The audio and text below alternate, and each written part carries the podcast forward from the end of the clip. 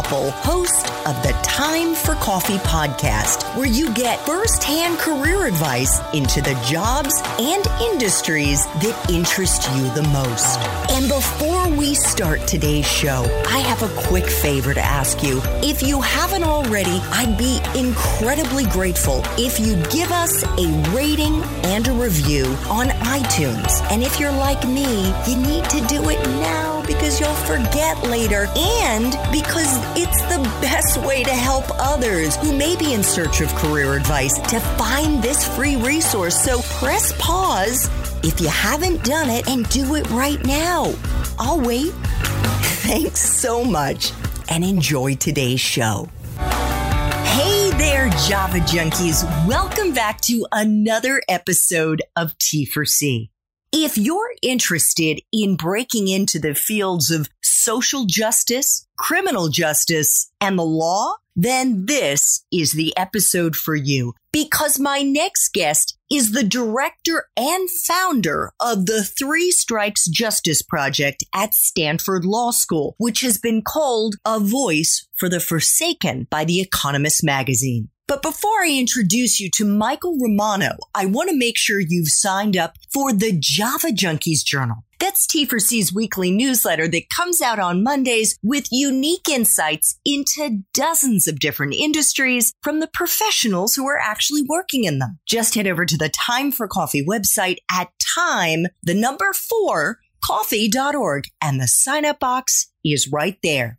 Now, my Java lovers, please grab your mug and take a chug of your favorite caffeinated brew because it's time for another caffeinated career conversation. And my guest is Michael Romano, the director and founder of the Three Strikes and Justice Advocacy Projects at Stanford Law School. Previously, Michael was director of the Stanford Criminal Defense Clinic. He currently teaches criminal justice policy and advanced criminal litigation practice and has published several scholarly and popular press articles on criminal law, sentencing policy, prisoner reentry and recidivism, and mental illness in the justice system. In 2019, Governor Gavin Newsom appointed Michael as chairperson of California's new criminal law and policy committee, the Penal Code Revision Committee. He's also been named one of California's top lawyers, and his work has been profiled in a variety of news outlets, including the New York Times Magazine, Rolling Stone, The Economist, and the award winning PBS feature documentary, The Return. Michael, welcome to Time for Coffee. Are you caffeinated out there in San Francisco and ready to go? I'm ready to go. Thank you for that very flattering introduction. Oh my goodness. It's actually not even everything that you've done. So it it's just kind of scratching the surface, hopefully whetting the appetite of our young listeners to give them a little bit of a preview as to what is in store for them in this Espresso Shots episode as we dive into the first espresso shot, Michael. The question is, what entry level jobs are available to young people who want to break into the field of social justice, criminal justice, and the law? Well, the good news is is that I think especially over the past summer there's been an incredible amount of interest and frankly philanthropic support for organizations that do this work across the country.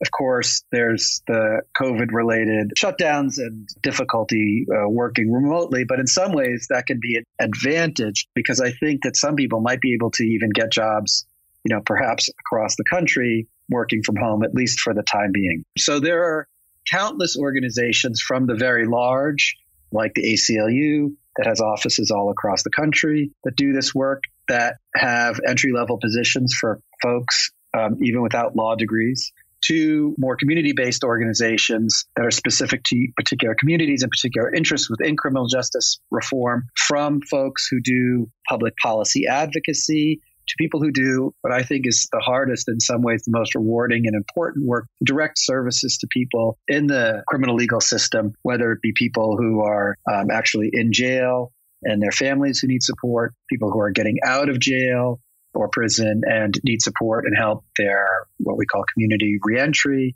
So there's a number of different ways to get into this, both I guess you know, from a national perspective, but also from a very uh, local perspective. And unfortunately, I don't think that there are a great number of hubs of resources. So mm. it, it hmm. does require a little bit of researching and scratching the surface oneself, especially once you move beyond a national organization. If you're interested in doing local work, which is actually what I would encourage a young person to do. You anticipated what my follow up question was going to be, which was Are there any listservs or blogs out there that aggregate different jobs in this field? But I guess Google is our friend. So Google has to be the friend. I, I, wish that there were, and maybe somebody should. Maybe that's the next job. Maybe that's the entry level job that somebody should create a kind of service like this. And that doesn't mean it doesn't exist. It's just that I don't. I'm not familiar with anything that's really reliable on that score. Okay, fair enough. Well, hopefully, if it doesn't exist, one of our listeners will take it upon themselves to create it. Sure. So, Michael, what is a useful hard and soft skill that you look for in the young people that you hire? Uh, gosh, the most important thing I would say in somebody that I hire is reliability. And this is something that, you know, I carry through to our work, meaning if you say you're going to do something, you do it and you do it, you know, 1000%. And I would much rather have somebody either show up on time or send in a letter that is short and modest, but perfect rather than some lengthy, sprawling thing that might have a lot of interesting information, but is less than, let's say, perfect. So reliability is probably my number one thing that I'm looking for. It's what we tell our clients. I tell my clients that I can't necessarily help get you out of prison, but I will promise to help you every single day. And I'm very, very specific about what I can promise to do, and I am absolutely deliver on that. And vice versa, I try to be as clear as possible in the things that I, that are beyond my control. So from everybody that we look to hire, that may be the number one quality is people understanding, in some ways, understanding their limits. What can you absolutely deliver, and then deliver it, and what can you maybe try your best or things that are beyond your control. And, and knowing those, it entails some level of modesty because I think people who overpromise is something that I look for and would be a, a reg flag. And but also having confidence to know that the things that if you say it's going to get done, it's going to get done. And does that answer your question? Yes, certainly. It answers this. I would put that in the category of soft skill. Okay. What about a hard skill that you think somebody who is looking to get into this field really wants to nail? I guess I'm not sure exactly what a hard skill is, but like uh, writing, is that a hard skill? That? A technical skill. Mm-hmm. Like a tech technical skill. Well, being an extraordinarily strong writer is super important. And it, it's similar to what I was saying before. I think writing is extraordinarily difficult to do well and simply. I tell my students and my, you know, the work that I do is like, I want the perfect eighth grade essay. Doesn't need to be fancy. Don't be fancy. It just needs to be really super well done. And the more complicated the idea that you're trying to communicate, the simpler your sentence and paragraph structure should be. I didn't make that up myself. I Malcolm Gladwell actually said that, and I think it's a really good lesson to live by. So very strong, simple, clear writing is critical to being a lawyer, I think, but also working in, in this field and generally communicating in general is, is super helpful. So I hope that that is closer to what you're looking for. Yeah, that's fantastic. And it actually right. reminds me, Michael, of both of our former careers. We both started out as journalists. And I think one of the many things that you learn to do as a journalist is to write clearly and simply. You don't find, unless it's a very flowery feature or I don't know, some of the longer form, maybe magazine pieces where you might get a little more of that sort of fiction like prose. But for the most part, what sets journalists apart, the good from the great, is the fact that they're able to distill complex ideas into clear and simple language. I, I could not agree more. And uh, when I see cover letters or writing samples that are overly complicated and sentences that go on for lines and lines. It's a red flag for me. Let's put it that way. And vice versa, when I see something very clearly written, crisp and short and to the point and confident, that's something that, that appeals. Terrific. Mike, what about someone's major? Is it a deciding factor to get into this field? In other words, if they haven't studied the law as an undergrad, if they haven't studied something related to criminal justice or social justice, is it a deal breaker? I don't think so at all. I mean, I mean, first of all, if you want to become an attorney, obviously you need to go to law school. So let's just put that aside. And, you know, law school admissions, I think, are become pretty open to people from varying majors. And I've taught folks who were computer science majors who became excellent lawyers to people who took more maybe traditional majors like English or philosophy or history. So I don't think that that should be a limiting factor. And if even if you don't want to be a lawyer, I don't think a major is super critical. I think experience on the ground and and working and as I said at the top, maybe even with a local organization and and knowing people affected by the the system or sometimes I tell people uh, this especially applies to maybe younger people in high schools. They really want to learn things first off. I say just go to court just go. I mean, now I guess with the virus, it's a lot harder. And just sit in there for an afternoon and see how hectic it is, see the kind of people who are there, see the races and the obvious class differences between the folks who are there, who are the people who are in handcuffs and who are the people who are in suits, and, and soak that kind of atmospheric up. And you could do that in an afternoon and you can do that volunteering and working over the course of a year. And there's all sorts of things in between. I think that that is much more important and relevant than, and of course, people have life experiences too than necessarily being a uh, economics major or a criminal justice major. I mean, all those things are interesting, but what I'm looking to hire is somebody who is an interesting and interested person. I almost never focus on the major that they may have had in undergrad.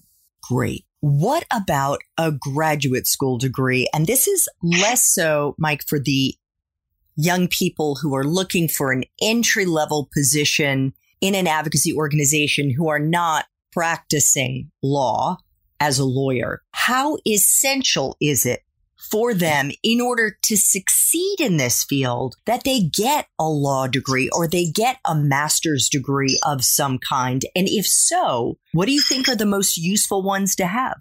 Well, if you're going to practice law, obviously you have to have a law degree. And if you actually want to represent people, that is legally required. But aside from that, I think some very helpful degrees are a social work degree. MSW is extraordinarily helpful on many different levels within the legal system. And probably we need the legal system needs to hire a whole army of social workers from police to prosecutors to defense lawyers. I mean, like desperate, the, field desperately needs that. And of course, there are public policy degrees to people who are interested in, you know, developing policy and county or state or even federal levels that may be helpful. But aside from a law degree, I would say social work degree, I would say might be the second most valuable. And after that, I think looking maybe more like five or 10 years down the line, we're going to have a revolution in, in criminal justice data.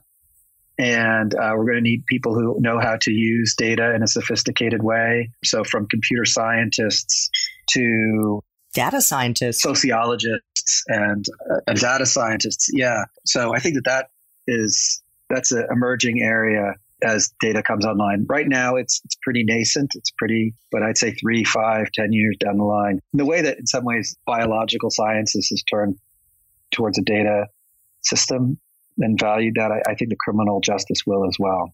Oh, that is a fantastic insight to have. Thank you so much for sharing that. What about the life experiences, Mike?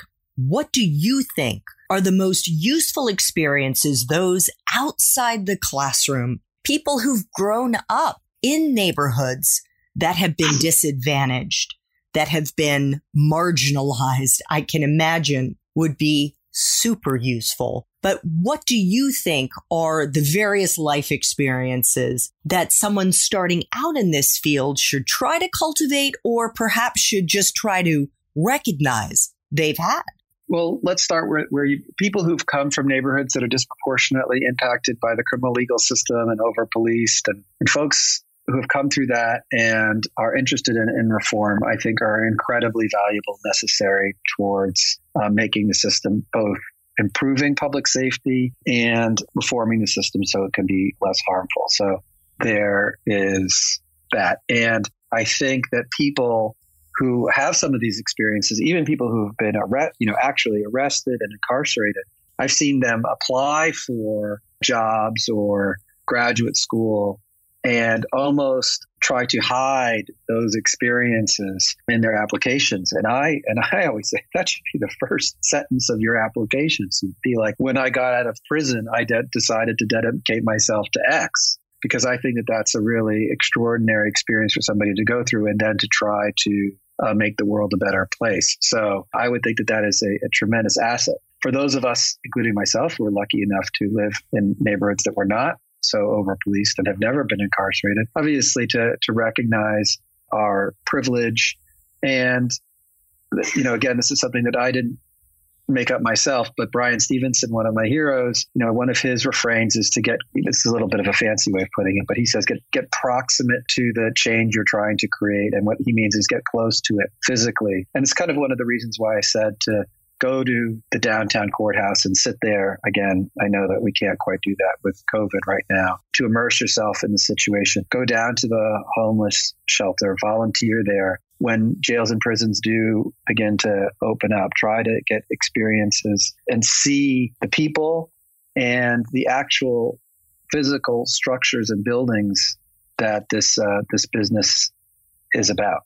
Mm. That is a very telling word to use, and we will get into it more in the main time for coffee interview because in preparing for our interview, one of the questions that I jotted down for you for our main time for coffee interview, Mike, is about the criminal justice industry and Criminal Justice Inc. or the Prison Inc. And please check out show notes to see if Mike's main time for coffee interview has already dropped. So we'll just have a placeholder there. What is the best part for you, Mike, of being in this profession? Oh, I'm very lucky. I get to help people who deserve to be released from prison win their freedom and uh, walk them out of jail after sometimes, you know, 20, 25 years. And um, it's, it's pretty special thing to be able to do to help somebody. And then we do as, as best we can to help them make sure they land on their feet and get on their way with their lives. It's an extraordinary, that's a, you know, that's an, an extraordinary challenge. Somebody who has been in prison for decades to reacclimate themselves to a free world. And so that's something that we work very hard on. But but the, the most rewarding part is the the journey of sitting across the table from somebody who's serving a life sentence and saying, we're going to do everything that we can to help you. And then the day the judge says, okay, uh, this person should be released and uh, actually walking them out of prison, that, that's a pretty special thing that I get to do. I can only imagine. And perhaps just to put a finer point on that, in many of these instances, and please correct me if I'm wrong here, Michael, but in many of these instances, these are individuals who were incarcerated, whether you want to use the word unjustly, but should not have been incarcerated for the length of time that they were incarcerated if they should have been incarcerated at all.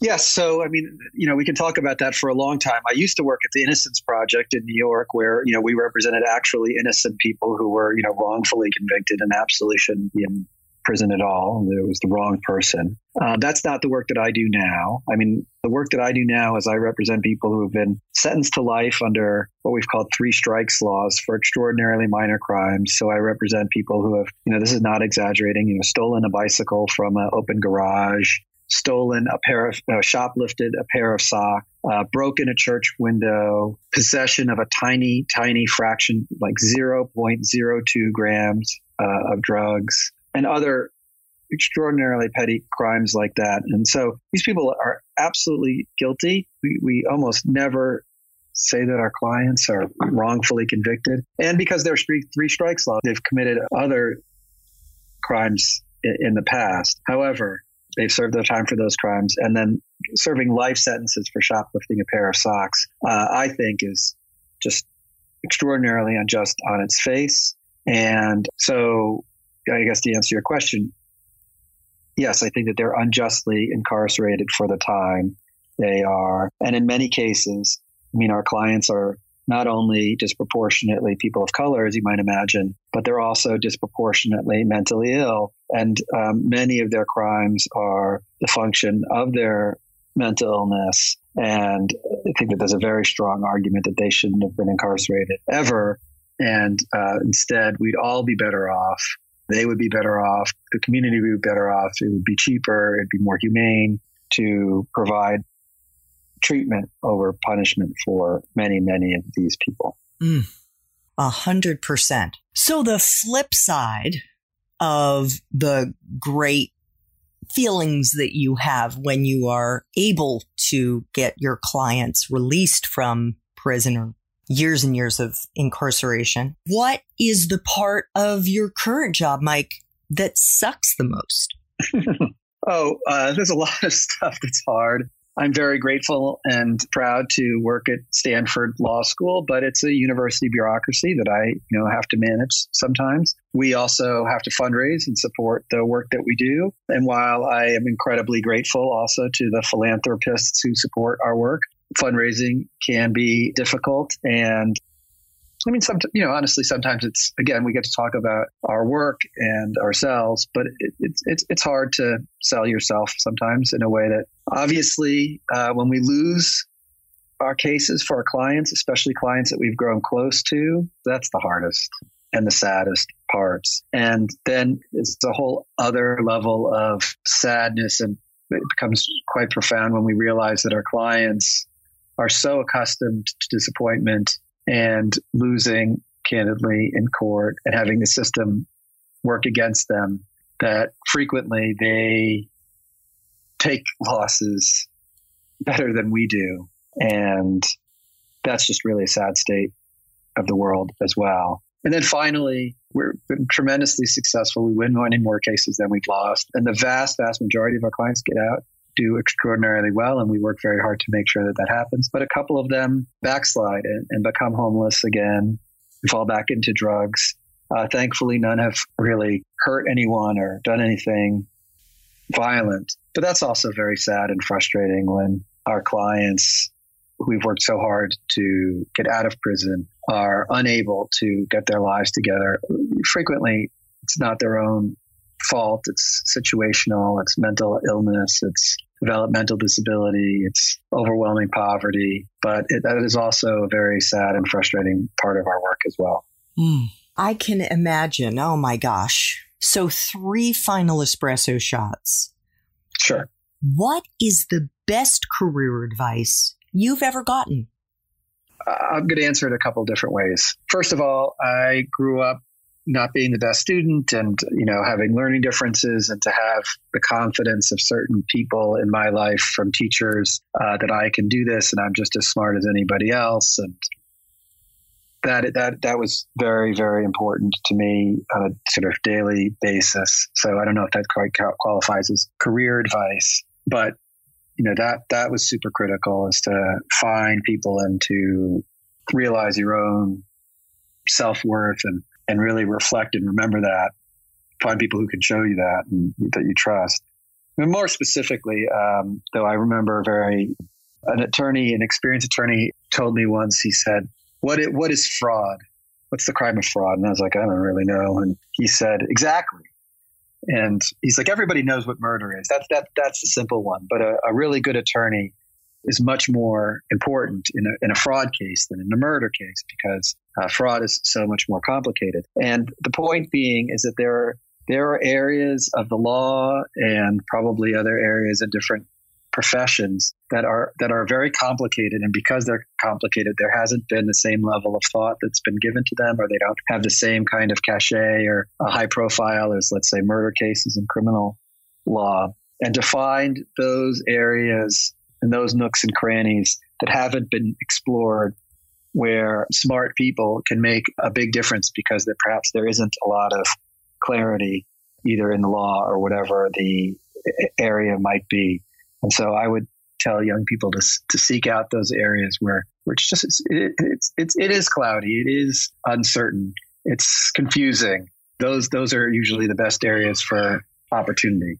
Love that. And we should also mention you're doing this interview at home and you've got two teenagers and I think it's lunchtime there in California. So we may be hearing some more excited noises as they get to break from school to have lunch. I um, apologize. Yes, no, not not at all. It is all good and that was wonderful advice. It actually makes me think, Mike, of the advice that various entrepreneurs have given about how to find success if you were to start your own business.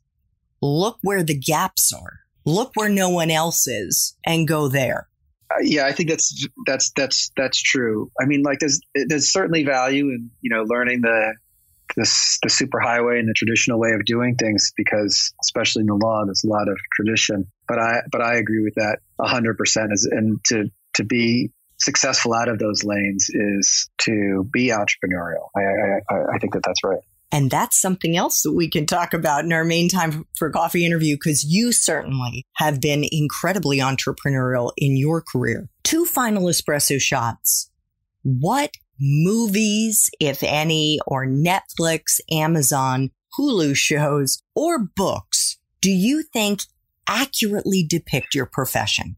Well, I'd be remiss if I didn't plug the documentary about our work called The Return. So let's just start there. That was a documentary film on PBS. I think that the the Netflix series about the Central Park Five jogger case and the wrongful convictions. I forget what the, the name of that series is. That's Extraordinary by Anna DuVernay. I think is how you pronounce her name. So I think that that is spectacular. And then I would also plug a, there's a, a book called Cuz and a shorter excerpt of it from the New York that was in the New Yorker called uh, Life of a South Central Statistic. I think was the title of it. And uh, I thought those were all very accurate, gave really good glimpses into the this this world. So I'd encourage anyone who's interested to go seek those out. Was oh that- well, and, and also I also I mean like they're they're the super classics in this world that you know I probably would be remiss if I didn't say just you know the two you know Old Testament and New Testament of criminal justice reform probably is the new Jim Crow by Michelle Alexander, who's actually one of my law school teachers. She'll never remember me, but I'm very proud to have taken her class. And then uh, Just Mercy, the book by Bryan Stevenson that was made into a film earlier this year. So Fantastic. those are the super super duper classics. So was the Netflix program called When They See Us? Yes, that's correct. That's what it's called. Okay. We'll make sure to include links to all of those in our show notes. Final question. What would Java junkies be surprised to learn about this profession? Oh, that it's fun. We have a great time. I mean, I think being a lawyer and going to law school has a bad rap. Maybe I'm just weird that way, but uh, I loved law school and I love being a lawyer. Now, there are plenty of law jobs that I would not be interested in, but there are probably par- plenty of jobs in every profession that I would not be interested in. But I think being a lawyer is incredibly fun and exciting, and um, I'm a big supporter of law school. So, oh, that is a fantastic note upon which to end. Once again, if you want to learn more about what Michael does at the Three Strikes Project at Stanford University and more about how he has built his fascinating career, please check out show notes to see if his main time for coffee interview has already dropped. Michael, I want to thank you so much for making time for coffee today with me and the Tea for C community and for the incredibly important work that you and your students and your colleagues are doing to try to help so many people who are behind bars today. Thank you. Thanks for having me. Thanks so much for listening to this latest episode of Tea for C. And And if you're interested in learning more about my coaching services for confused college students and recent grads, feel free to check out the Time for Coffee website under the coaching tab at time, the number four, coffee.org or text me at 202 236 5712. That's 202 236 5712.